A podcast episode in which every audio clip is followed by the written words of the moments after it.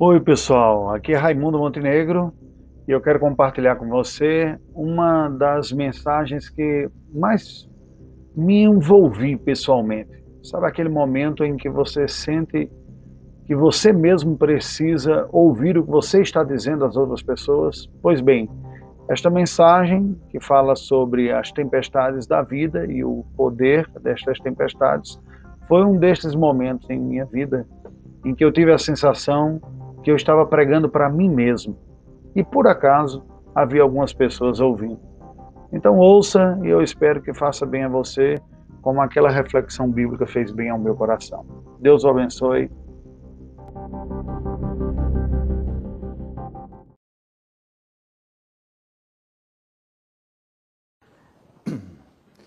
Que a graça e a paz do nosso Senhor e Salvador Jesus Cristo seja com os irmãos. Irmãos, é com alegria e emoção que eu me junto a vocês neste culto de louvor e adoração a Deus. Uma atitude tão simples, um momento tão pequeno, mas tão especial na nossa vida, quando nos unimos com outros tantos que houve o chamado e a convocação de Deus para adorá-lo. Eu sinto que a minha família não esteja comigo, porque não é fácil encontrar um lugar para juntar seis pessoas né, e hospedar. E também não sai tão fácil também ficar rodando o país com seis pessoas, com outras cinco. Da última vez que viemos ao Brasil, nós tivemos a oportunidade de passar um tempo mais com a família de Veridiana, no Paraná, e não tivemos na minha família. Então, dessa vez, nós invertemos e eu deixei o meu pessoal lá nas terras da Paraíba, tentando convencer os meus filhos que é inverno lá. Porque tem uma coisa que é injusta nessa vida missionária. A gente pega quatro invernos e dois verões a cada três anos. Eu não gosto disso, não. Os meninos estão desfrutando um pouco do inverno na Paraíba. E se Deus der graça, nessa semana nós vamos revê-los, com um compromisso que temos por lá, mas a partir do final de semana que vem, novamente rodando. Irmãos, é de fato uma alegria muito grande. Eu louvo a Deus pela vida desta igreja, a importância que ela foi e continua sendo em minha vida e da minha família, pela vida do meu amigo e colega Reverendo Nelson também. Eu fico bastante desconcertado em falar de questões pessoais. Eu gostaria de resumir estas palavras agradecendo a Deus pela vida dos irmãos e dizendo aos irmãos que o trabalho missionário não é um trabalho de uma pessoa, nem é o trabalho de uma família é um trabalho da Igreja de Deus. E eu gostaria de lhe convidar a abrir a palavra do Senhor no Evangelho de Jesus Cristo, segundo escreveu Marcos, no capítulo de número 4. Mas antes da leitura, eu gostaria de apresentar um, um dado a mais para os irmãos que é, nós concluímos uma primeira etapa que a PMT nos apresentou, que foi na Albânia, por solicitação. E agora a Agência Presbiteriana de Missões Transculturais nos apresenta um novo desafio para trabalhar com a revitalização e treinamento também de uma igreja que está em declínio no, na outra ponta do continente, em terras portuguesas. Uma língua mais próxima da nossa. Eu digo mais próxima porque eles brincam dizendo, é, tu falas uma coisa meio parecida com português, mas um pouco diferente.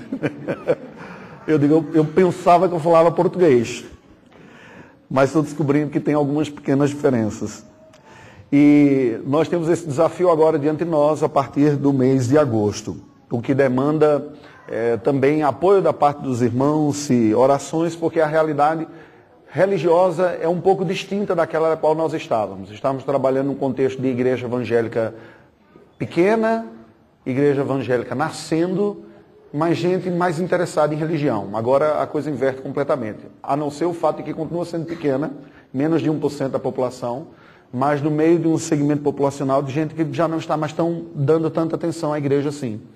E ao invés do que ocorre com a Albânia, ao invés de crescer, a igreja evangélica tem diminuído lá em terras portuguesas. Então visitamos a, a, a região de Lisboa, que é onde devemos morar, e naquele período pregando em cinco igrejas, que é um pouco mais, ou talvez a metade das igrejas da denominação. E nenhum daqueles cultos eu contei mais de 20 pessoas presentes nas igrejas. Não vi praticamente nenhuma criança, nem adolescentes, nem jovens. É, é um grande desafio. Portanto, eu peço que os irmãos orem. É um desafio além da nossa capacidade. Aliás, eu fui tolo no dia que eu pensei que havia capacidade de fazer a obra do Senhor. Marcos capítulo 4, versículos de 35 a 41. Naquele dia, sendo já tarde, disse-lhe Jesus: Passemos para outra margem. E eles, despedindo a multidão, o levaram assim como estava no barco, e outros barcos o seguiam. Ora, levantou-se grande temporal de vento, e as ondas se arremessavam contra o barco, de modo que o mesmo já estava a encher-se de água. E Jesus estava na popa, dormindo sobre o travesseiro. Eles o despertaram e lhe disseram: Mestre, não te importas que pereçamos? E ele, despertando, repreendeu o vento e disse ao mar: Acalma-te, emudece. O vento se aquietou e fez-se grande bonança. Então lhes disse: Por que sois assim tímidos? Como é que não tendes fé? E eles, possuídos de grande temor, diziam uns aos outros: Quem é este que até o vento e o mar lhe obedecem? Oremos ao Senhor mais uma vez. Digno é o cordeiro que foi morto, Senhor. Ouvimos o coral desta igreja cantar nesta noite em oração. Digno é o cordeiro que foi morto, nós dizemos a Ti, Senhor Deus. Toda a obra da redenção está calcada e alicerçada neste único e poderoso, incomparável ato da Tua graça, a redenção que encontramos no Teu Filho Jesus Cristo. Redenção para os albaneses, portugueses, brasileiros e para toda a raça humana. Para todos que dentre esta espécie criada à tua imagem e semelhança, que foram afetados pelo pecado, afetados mortalmente e agora são resgatados pela tua graça, Senhor. Digno és tu de receber a honra, a glória e o louvor. Nós não sabemos dar a honra que te é devida. Eu não sei fazê-lo. Necessito da tua graça para ter os meus olhos voltados para ti. Nós todos que nos reunimos, nos reunimos em teu nome, na esperança de que a luz do teu Espírito venha sobre nós e traga luz ao nosso coração, que encontra tanta dificuldade de ter os olhos voltados para ti mesmo. Como é fácil para nós nos enganarmos, nos alimentarmos de falsas esperanças, termos o nosso olhar desviado da cruz do Calvário para as circunstâncias da vida. Por isso, ó Senhor, vem sobre nós e nos ilumine, para que entendamos a tua palavra, ouçamos a tua voz. Esconda-me atrás da cruz do teu filho Jesus, para que ele seja exaltado e contemplado pelos meus olhos, pelos olhos dos meus irmãos que se reúnem nesta noite. E possamos dizer: digno é o cordeiro que foi morto. Oramos em nome do teu filho. Amém. Irmãos, esse texto que nós lemos fala sobre uma tempestade enfrentada pelos discípulos. O nosso país não é um país que naturalmente enfrenta tempestades. Isso tem espantado um pouco os brasileiros quando veem aqui e acolá alguma coisa acontecendo meio fora do comum e sai no jornal e a gente diz o que, que acontecia com essa terra abençoada por Deus que não experimentava tempestades. Eu me lembro quando fui visitar a minha irmã nos Estados Unidos da América uma vez e ela foi para um acampamento, deixou a minha, a minha esposa e aos meus filhos tomando conta da casa durante uma semana. E naquele tempo o inglês ainda era pior do que é hoje, a, compreensão era pouco, era um dia de verão, uma tarde de verão muito forte, muito quente. E foi se formando uma nuvem escura e eu fiz, oba, vou tomar banho de chuva. Faz tempo que eu não tomo banho de chuva. E nós fomos para o quintal e eu comecei a tomar banho de chuva com os meninos. E a chuva foi ficando cada vez mais forte, e mais forte. E mais forte. Eu fiz, essa tá gostosa mesmo. Traz o shampoo, traz o sabonete. Nós vamos tomar banho aqui todo mundo. E fiquei. E enquanto estava lá, na TV aparecia uma advertência dizendo warning, tornado area, né? Cuidado, advertência, área de tornado, está vindo tornado por aí. Mas eu não entendia nada de inglês, eu só via aquela letrinha vermelha passando na frente da TV. E ah, estão avisando de alguma coisa aí. enquanto nós estávamos lá. E o vento foi aumentando, a água foi esfriando, foi ficando gelada. Eu disse, tem alguma coisa estranha nesse negócio. As folhas começaram a correr cada vez mais e mais forte. E nós começamos a ouvir as sirenes da cidade tocando para tudo quanto é lugar. Eu fiz, eu acho que está acontecendo alguma coisa. e aí terminamos o banho rapidinho, entramos em casa e depois nós vimos que naquela tarde havia um sério risco de passar um tornado naquele lugar. Um tornado que cerca de cinco anos antes havia passado pelaquela região, devastado algumas casas, matado um cunhado de um dos pastores da igreja e praticamente toda a sua família sobrou apenas uma criança. Não deu tempo de eles se esconderem embaixo no sótão da casa e levou todo mundo. A minha irmã disse que foi uma das cenas mais devastadoras. E anos depois, visitando o lugar, nós ainda percebíamos nitidamente que por ali havia passado um tornado, porque árvores haviam sido arrancadas pelas raízes e muitos to tocos mortos estavam em pé. Tempestades. O que espantou, certamente, o coração da minha irmã e de muitas pessoas da igreja é como aquela tempestade pode ter se abatido sobre aquela região inesperadamente e levado entre tantas pessoas, pessoas da família da fé, que temiam a Deus, que conheciam o Senhor, que estavam adorando na igreja do Senhor Deus. Por quê? Era a pergunta que se instalava no coração de muitos crentes. Mas por que continua sendo a pergunta que se instala no coração de todos nós, quando inesperadamente tempestades vêm sobre a nossa vida? Elas não precisam ser necessariamente tempestades da natureza, essas forças indomáveis ou incontroláveis por nós mesmos, mas ainda sob o controle de Deus. Podem ser realidades que vêm como verdadeiras tempestades sobre nós. Um diagnóstico negativo de uma doença, a perda do trabalho, e nós temos enfrentado esse, isso nestes dias no Brasil. Pessoas que abandonam a casa, Filhos que de uma hora para outra negam a fé e revelam uma face que nós não esperávamos ou não gostaríamos de ver. E nos sentimos profundamente abatidos, questionando seriamente a nossa fé e a nossa postura. Senhor, em que erramos? O que aconteceu? Porque eu tenho te buscado e tamanha crise vem se instalando sobre a minha própria vida. Como, ó Deus, o Senhor pode usar essas coisas e fazer com que essas coisas cooperem para o nosso bem? Por que, Senhor, comigo? Quando parece que eu olho ao meu redor e pessoas que demonstram aparentemente ter bem menos piedade do que eu, desfrutam uma vida melhor de que, de que eu que tenho procurado te servir.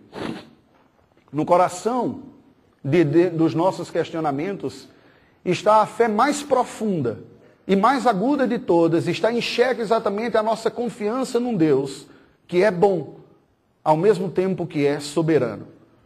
Porque se Deus é soberano e tem um controle sobre todas as coisas, por que permitiria Deus que tempestades viessem sobre as nossas vidas? Por que permitiria o Senhor que inocentes fossem tragados e sofrimento e dor se abatesse sobre a terra? Pois bem, queridos, voltemos nosso, os nossos olhos para o, trecho, para o texto sagrado. Eu peço que você deixe a sua Bíblia aberta aí em Marcos capítulo 4 e acompanhemos a narrativa do texto bíblico. A palavra do Senhor nos apresenta um momento especial na vida dos discípulos de Cristo com Cristo Jesus mesmo. A Bíblia nos diz que já estava tarde aquele dia, quando o Senhor Jesus se vira para os seus discípulos e diz: Olha, vamos para outra margem do mar da Galileia, que na verdade é um lago, pois é cercado de terra por todos os lados, uma porção de água cercada de terra, e diz: Vamos passar para o outro lado.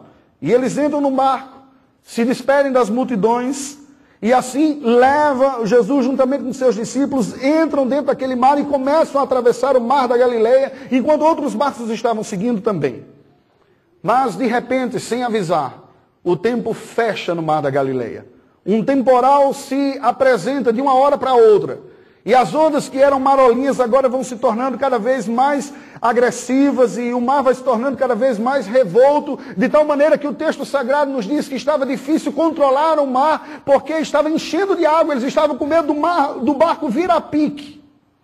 E Jesus estava lá atrás do barco, dormindo sobre um travesseiro, possivelmente roncando. Porque a Bíblia nos diz que ele estava com a sua cabeça sobre o travesseiro e dormindo. Os discípulos chegam perto do Senhor Jesus e o despertam e dizem: Mestre, tu não te importas que nós estamos a perecer e ficas aí dormindo? E a Bíblia nos diz que ele, despertado do sono, repreendeu o vento e disse ao mar: Acalma-te, remodece. O vento se aquietou e fez-se grande bonança. Então os discípulos lhes disseram, ele disse para os discípulos: por que vocês são assim tímidos? Como é que vocês não têm fé? E eles, possuídos de grande temor, diziam uns aos outros: Quem é este que até o vento e o mar lhe obedecem?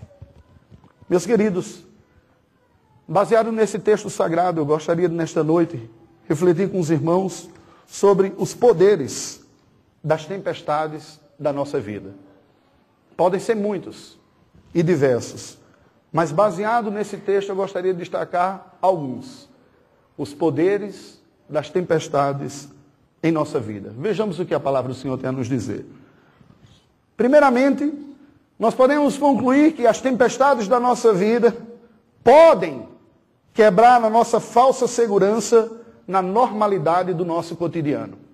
Veja como o texto começa a descrever aquela situação. A Bíblia nos apresenta um dia natural ou corriqueiro, como aparentemente qualquer outro na vida dos discípulos e do nosso Senhor Jesus Cristo. Esteve o Senhor Jesus a multiplicar pães, a pregar o Evangelho, a curar pessoas, e uma, como tantas outras vezes, ele entra no barco com os seus discípulos e sai. Certamente depois de um dia de ministério intenso e cansativo, e ele, que sendo Deus eterno se fez homem, sente o preço no seu próprio corpo de um dia desgastante de ministério intenso. Ele está cansado e deita no barco. E aquele balançar natural do barco quase que unina.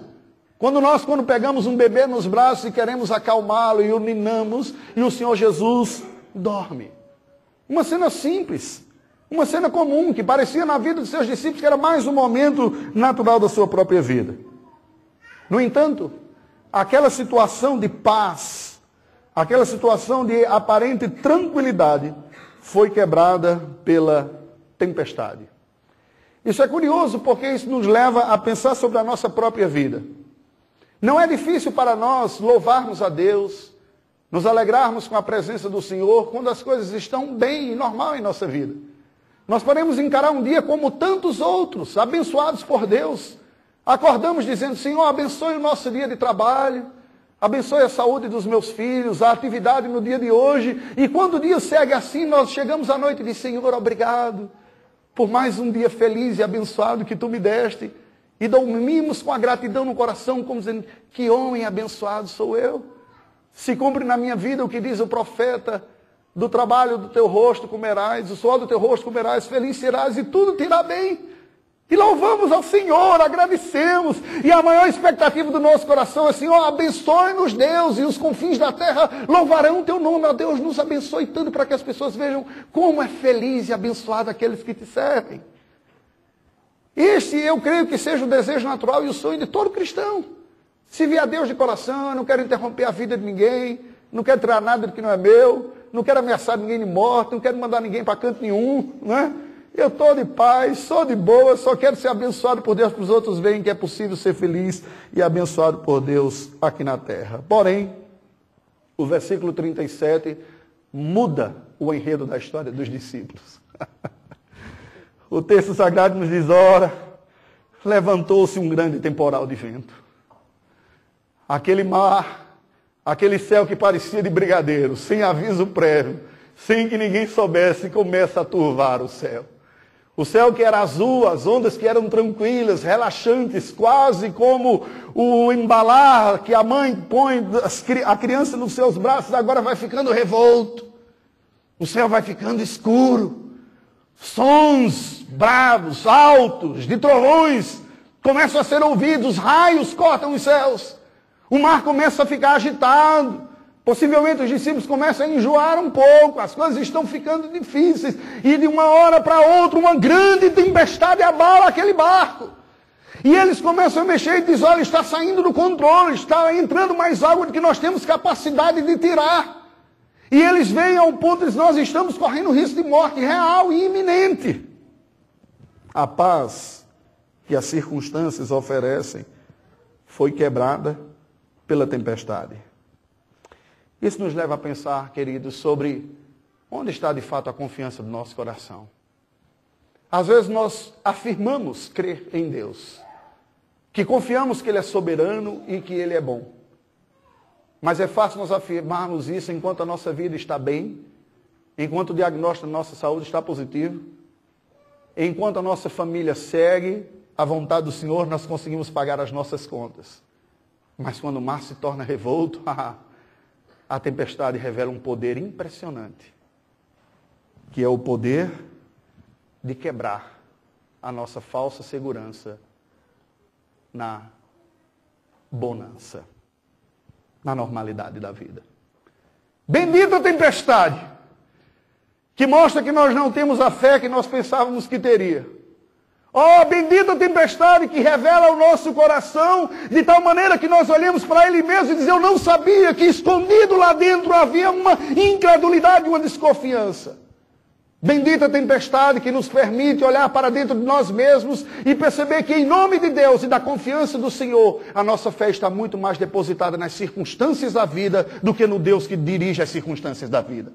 Oh, bendita tempestade que nos visita e nos chacoalha e nos põe diante da iminente morte. Somente ao encarar a iminente morte nós conseguimos entender o que de fato está em nosso coração, não a fé que professamos, mas a fé que nós não queremos declarar e que está lá dentro, sufocada por camadas e camadas de falsas seguranças e comodidades naturais da vida.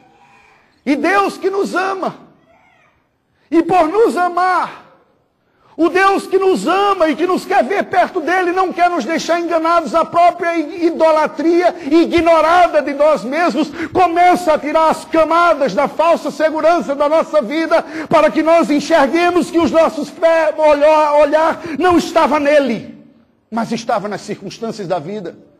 Não estávamos confiantes no Senhor, mas naquele que abençoa, não no que abençoa, mas na bênção daquele que abençoa.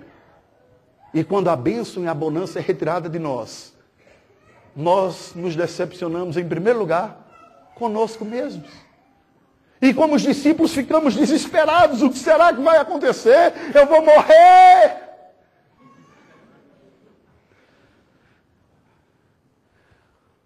Um dos meus amigos mais achegados, por quem eu tenho uma profunda admiração, vocês conhecem, é apoiado por esta igreja também, o reverendo Marcelo. Nós estudamos juntos, ele é missionário entre os Rupda. E ele falava, Raimundo, quando eu entrava no avião e ele dava um estremelique lá em cima, eu ficava com medo danado de morrer. Eu dizia, não faz sentido um crente ter medo de morrer. Eu sou crente, eu sou pastor, morrer é estar com Deus. É como o testemunho daquela irmã que chega na igreja e diz, meus irmãos, essa semana houve um perigo tão grande, quase que eu fui me encontrar com Jesus, mas graças a Deus que eu não fui.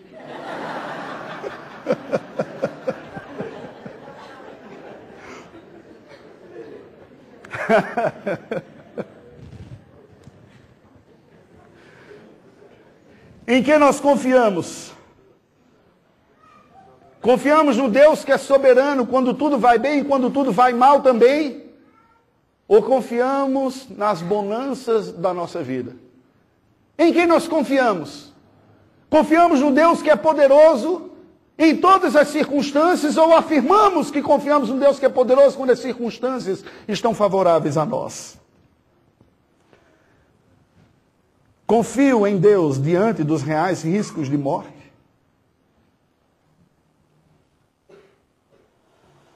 A semana passada nós vimos a notícia de um atentado terrorista no aeroporto de Istambul. E foi com uma certa Ironia que eu vi aquela notícia, porque é o principal aeroporto de acesso do Brasil à Albânia, não há voos direto. Se costuma passar por nós. Eu disse, olha, era aquele aeroporto que de vez em quando eu passava por ele. Ouvimos notícias sobre atentados no mundo. Eu tenho assistido passando próximo da Albânia, centenas e milhares de refugiados vindo do Oriente Médio para tentar uma paz e uma segurança num país mais tranquilo do continente europeu. Meus queridos, as tempestades da nossa vida têm o poder de quebrar a nossa falsa segurança na normalidade. Mas não apenas esse. Olha o que nos diz o versículo 18. A palavra de Deus nos diz que Jesus estava na popa, dormindo sobre o travesseiro. Eles o despertaram e disseram: Mestre, não te importas que pereçamos? Deste versículo nós vemos também que as tempestades da nossa vida podem revelar a deficiência da nossa fé em Deus e na Sua palavra. O seu principal poder não está em mexer com as circunstâncias naturais, mas está em mexer com aquilo que estava escondido dentro do nosso coração, não apenas a revelar a nossa falsa segurança na normalidade, mas tornando mais aguda a capacidade de, que o Espírito nos dá de perscrutar o nosso próprio coração, que naturalmente não temos, as tempestades da nossa vida têm o poder de revelar a deficiência da nossa fé em Deus.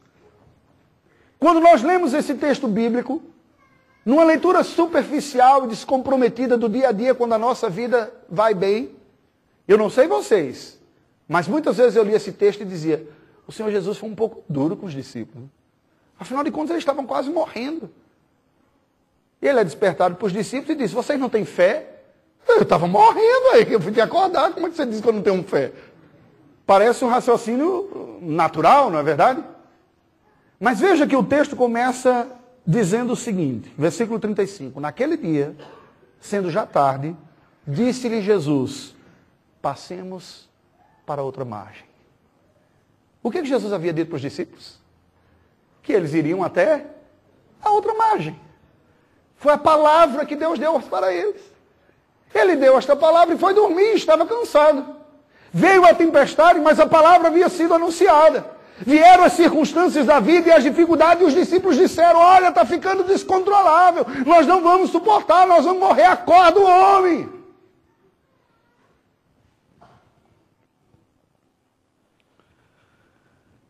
Mestre, não te importa que pereçamos. Tu estás dormindo aí, nós estamos ao ponto de afundar e morrer aqui. Oh! Acorda!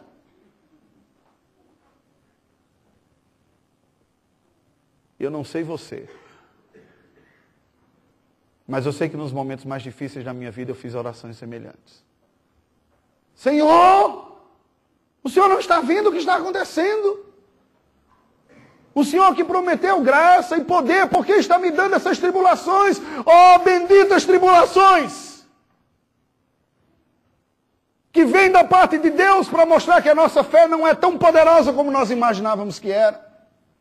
Oh, benditas tribulações e tempestades, que tiram as camadas que cegam os nossos olhos e mostra que lá dentro do nosso coração, ainda que a nossa boca professe a fé no Senhor, revela incredulidade e incapacidade de crer que Deus continua sendo Deus soberano e bom quando o dia é mau.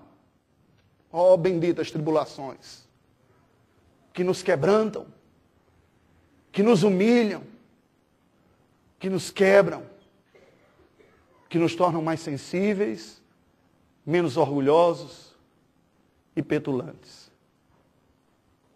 Porque nós somos assim. Nós achamos que no fundo nós somos melhores que os outros. Se tem um versículo que tem marcado a minha vida desde que deixei o pastoreio desta igreja para começar a obra missionária, tem sido: ninguém pense de si além do que convém. Mas não para eu sorrir e dizer, olha que coisa linda que eu publiquei na minha vida. Mas exatamente pelo contrário. Por pensar em mim além do que convinha. As tempestades que Deus manda sobre nós. Ele nos manda com doce propósito para que nós nos humilhemos na sua presença. Como disse Moisés, ou o Senhor através de Moisés, o Senhor vos levou pelo deserto para provar o seu coração, para que você conhecesse o que estava lá dentro. Enquanto estávamos no Egito e havia pepinos e cebolas e melões e comida, nós parecíamos ser o satisfeito povo de Deus. Mas no deserto, onde há areia, sol e privação de tudo, as circunstâncias duras da vida, as tempestades, têm o poder de colocar para fora aquilo que nós escondemos diante dos nossos próprios olhos, como alguém que pega o crime dental e aperta e sai de dentro o que de fato estava lá. Ó oh, benditas tempestades, que me revelaram a minha falta de fé, porque somente assim eu pude correr aos braços do meu Senhor e clamar por misericórdia. O Senhor Jesus exorta os discípulos Não como quem vai mandá-los para o inferno. Mas exorta como está dizendo, porque vocês têm pouca fé. Eu não havia dito que chegaríamos lá. E os discípulos podiam bater no peito e dizer: O Senhor está conosco, Ele está aqui no barco. Veja, nós caminhamos com Ele durante três anos, fizemos cura, ouvimos sermões a parte dele, aprendemos do Senhor. Nós temos um tratamento VIP da parte de Cristo. Mas, ó, benditas tempestades que mostraram aos discípulos que, no meio das circunstâncias mais difíceis, eles se mostravam tão carentes da graça quanto todos os outros. Tim Keller disse uma frase que me marcou. Ele disse: o incrédulo não precisa do evangelho mais do que você. Ele precisa do evangelho de uma forma diferente de você. Porque o mesmo evangelho que um dia nos levou a nos prostrarmos em arrependimento e fé salvadora em Cristo, precisa ser aplicado todos os dias da nossa vida ao nosso próprio coração. Pois a mesma graça que um dia nos salvou é a graça que continua nos santificando, corrigindo a nossa mente, a nossa fé, curando o nosso coração. A cruz é um lugar para ser visitado todos os dias. Meus irmãos, Deus me deu a oportunidade nesse período, no tempo da Albânia. Se ninguém foi salvo pelo meu ministério, talvez eu esteja sendo salvo. Tive a oportunidade de visitar um outro país muçulmano vizinho, o país da Bósnia. E conhecer algum ministério que lá era desenvolvido. Vi pessoas jovens abandonados por suas famílias que eram cuidados por um missionário brasileiro. E ele dizendo: Olha, esses jovens aqui são jovens filhos da violência da guerra. Sabem que violência? a violência sexual usada como arma de guerra, violação de mulheres que engravidaram, de filhos que elas não queriam, de parceiros que elas não planejaram. E tiveram esses filhos e algumas enlouqueceram, outros abandonaram os filhos. E um brasileiro foi lá, recolheu alguns deles e estava cuidando. E um rapaz esperto chegou perto da gente, tentando falar em português, tem hora que falava italiano, tem hora em inglês, e ele todo desenvolto, ele disse, esse rapaz é um desses meninos. E naquela semana em particular ele estava todo feliz porque tinha ganhado na justiça o direito de colocar um senhor de 80 anos a forçadamente fazer um exame de DNA. Porque possivelmente, supostamente, teria sido seu pai nessas circunstâncias. E ele estava feliz. E entre aquelas pessoas que tinham sido alcançadas por aquela missão, que trabalhavam naquele centro de reabilitação, estava um jovem senhor, que ele disse, esse homem era muçulmano. Na época da guerra, este homem reagiu aos ataques dos ortodoxos que vinham com as suas AR-15 pintadas com cruz para matar os muçulmanos, em nome de Cristo. E ele reagiu cortando algumas cabeças e usando como bola de futebol. Ó, oh, meus irmãos, eu vi aquelas circunstâncias dizer, eu não tenho estômago para acompanhar essas histórias. David Mark Lloyd Jones, um dos maiores pregadores do século passado, afirma que as duas grandes guerras mundiais praticamente sepultaram a fé cristã no continente europeu. E depois do pouco que eu vi daqueles estados de guerra nesses países, eu comecei a entender um pouco melhor Imagine o que é dia após dia, semana após semana, você orar pedindo para Deus acabar com uma guerra que não acaba. E que é feita por países que supostamente são cristãos. E pessoas que supostamente dizem seguidores de Cristo e estão matando uns aos outros, dia após outro, semana após outra, mês após outro, anos a fio, sem frequentar a escola dominical ou culto, porque há um risco de uma bomba cair na igreja. Imagina o que aconteceu com a fé dessas pessoas. Eu lhe digo, visite o continente europeu e você vê em linhas gerais, é claro que há exceções, mas em linhas gerais, um povo que se diz pós-cristão. O cristianismo é uma página virada na história da civilização. Uma história de sangue, de ignorância e de violência. A vida é constituída de prazeres. Como evangelizar um povo assim? Como lidar com aquela pessoa que teve uma dor aguda? Milhões de mortos.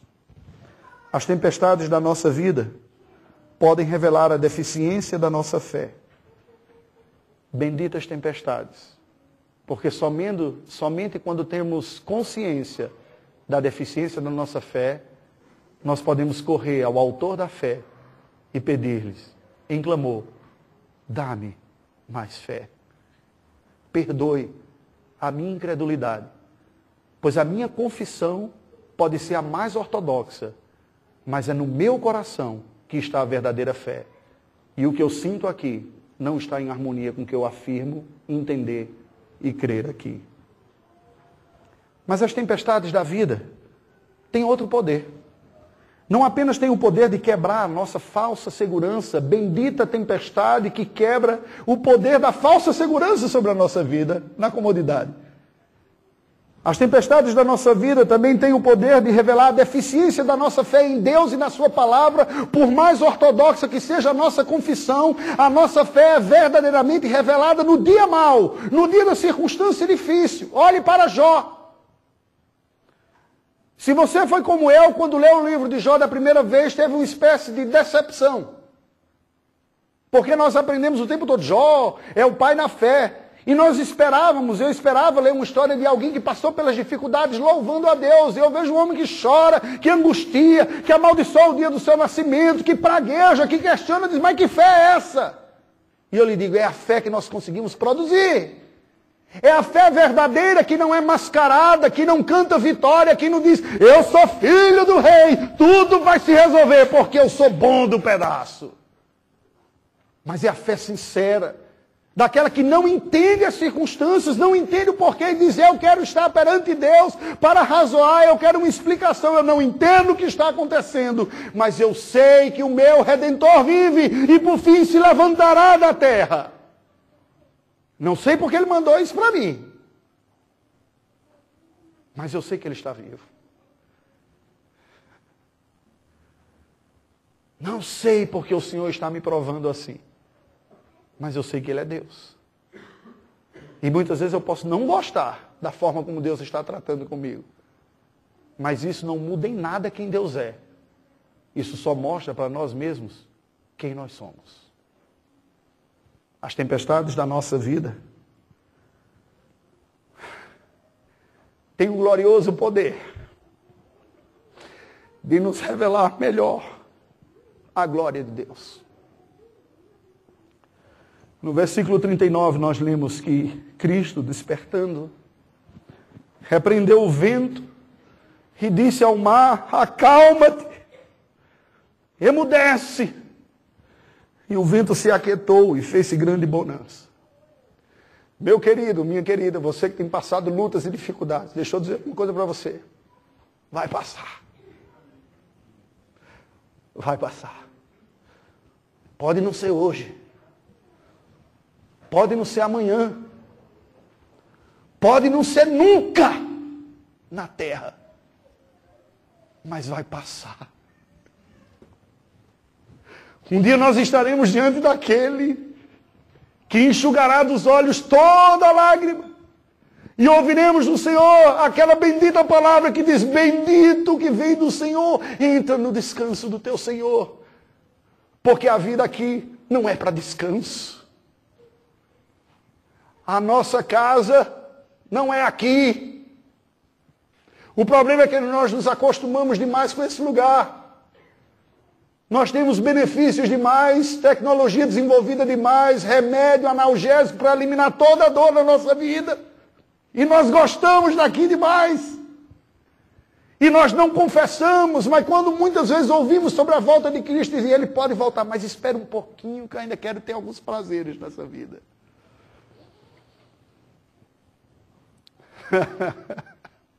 oh, bendita tempestade!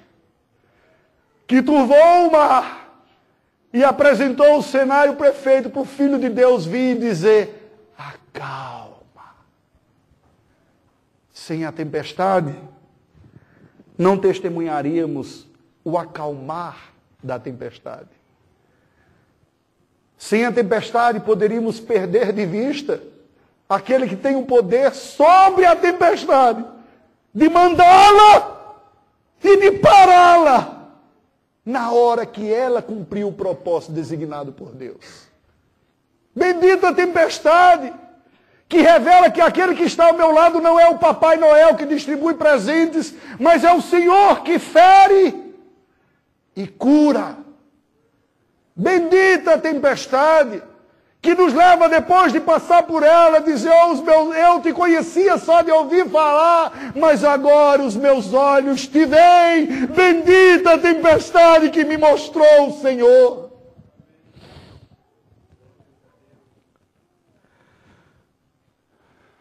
Eu me lembro quando ainda pastoreava esta igreja, que ouvi os relatos de algumas pessoas enfrentando lutas, problemas de saúde em sua família, dificuldades, questionamentos. Eu que sempre me senti continuo me sentindo muito incapacitado de sondar o que há no coração humano, que muitas vezes demonstrei tanta insensibilidade para com a dor do outro, dizia: Eu vou tentar consolar esse povo. Escolhi a carta de Pedro para expor, porque Pedro fala sobre as provações na vida. E eu me lembro que começando a ler, Pedro dizia: Meus irmãos, vocês que estão passando por dificuldades, lembre-se que outros irmãos estão passando por dificuldades semelhantes à terra. Mas isso tudo vai acabar quando Cristo voltar. E quando eu li aquilo, eu disse, mas que consolo danado é esse que eu vou dar para a igreja? Como é que eu vou dizer para a igreja que isso tudo vai passar quando Cristo voltar? Porque nós queremos o analgésico para agora. Nós não queremos sentir dor. Nós preferimos o analgésico à presença do Senhor na nossa vida. Basta você ver como estão lotadas as igrejas e os templos que prometem, prometem falsas promessas de solução rápida e imediata. As pessoas estão em busca de ilusão. E ao buscar a ilusão, perdem a oportunidade de conhecer de forma mais real e profunda o Senhor das tempestades. Aquele que envia e acalma. A palavra de Deus nos diz que no fim dos tempos o amor de muito esfriará. E que quando Cristo voltar, porventura achará fé na terra? O versículo 41 encerra esse texto com a reação dos discípulos que, possuídos de grande temor, diziam uns aos outros: Quem é este que até o vento e o mar lhe obedecem? Sabe qual é o maior poder das tempestades? É lançar o povo de Deus aos pés do Senhor em adoração. O maior poder da tempestade não é um medo que ele põe sobre nós. Ele põe porque nós somos pessoas de fé pequena.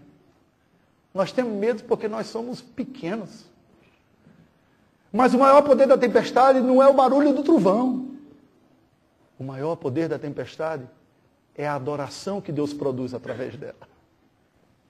É um poder que parece não fazer sentido, mas no final nos prostra diante daquele que mandou a tempestade e que controla e que acalma a tempestade de tal maneira que nós dizemos: quem é esse que até os ventos e o mar lhe obedecem?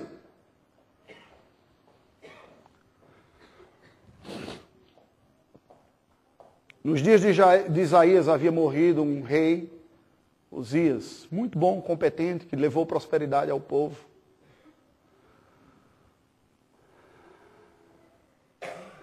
E Deus dá a Isaías a visão do trono, como que está dizendo, aquele rei não está no trono, mas eu, o rei dos reis, estou.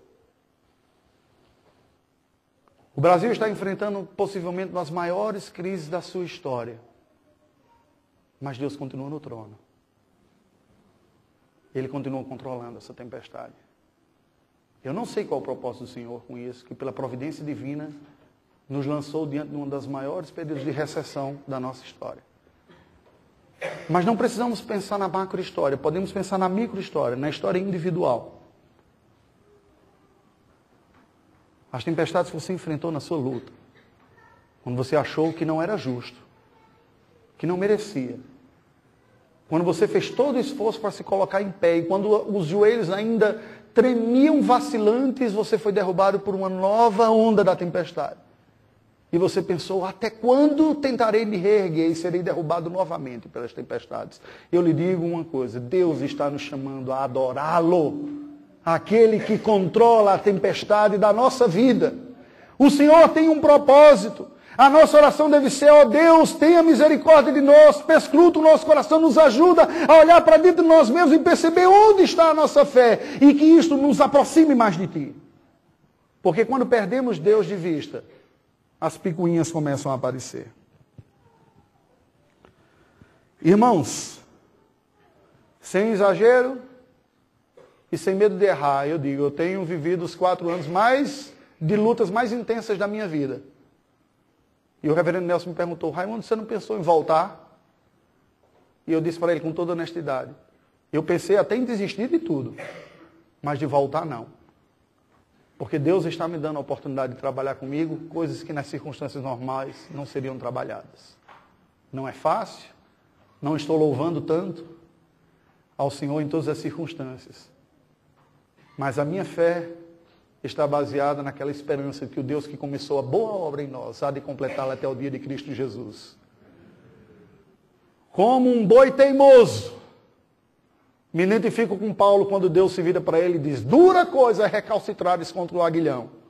E eu digo: Senhor, eu sei que eu estou recalcitrando contra o teu aguilhão, mas é o aguilhão do Senhor, que ainda que fere, cura. Não é bom resistir à vontade soberana de Deus. Não é inteligente. Jonas que o diga.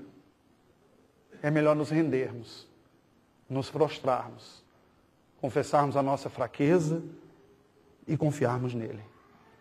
Jó, em seu sofrimento, nos apresenta a visão da soberania de Deus. O episódio das tempestades também.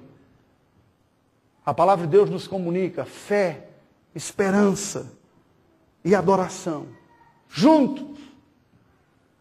A fé nunca foi uma capacidade nossa, uma capacidade de compreensão, de articulação de ideias como se nós fôssemos testados na fé, como alguém passa num exame de acadêmico, de formação de curso, de TCC ou de mestrado. Não se trata disso. A fé não se trata de um exame de respostas corretas, mas se trata de uma disposição do coração para aquilo que verdadeiramente confiamos, tememos e amamos. Meu querido, minha querida, lembre-se que sempre foi, é e sempre será pela graça de Jesus que nós caminhamos na fé. Não foi apenas no dia da nossa conversão. É para hoje. É para o dia da tempestade de hoje e é para quando a tempestade passar também. Sempre foi, é e será a graça de Deus. Quando o nosso coração duvidar, quando no meio da dor e da dificuldade, nós a nossa fé for vacilante, lembre-se que Deus prova o seu amor para conosco pelo fato de ele ter enviado o seu filho. Esta é a grande prova do amor de Deus. Não ele satisfazer os nossos desejos e caprichos ou manter a nossa vida segura. Deus não tem nenhum compromisso com essa agenda. Isso é sonho idólatra nosso. O compromisso de Deus é atrair para si os que são seus é tornar a imagem e semelhança àqueles que ele ama, usando o instrumento mais poderoso que ele tem em suas mãos, que é a dor.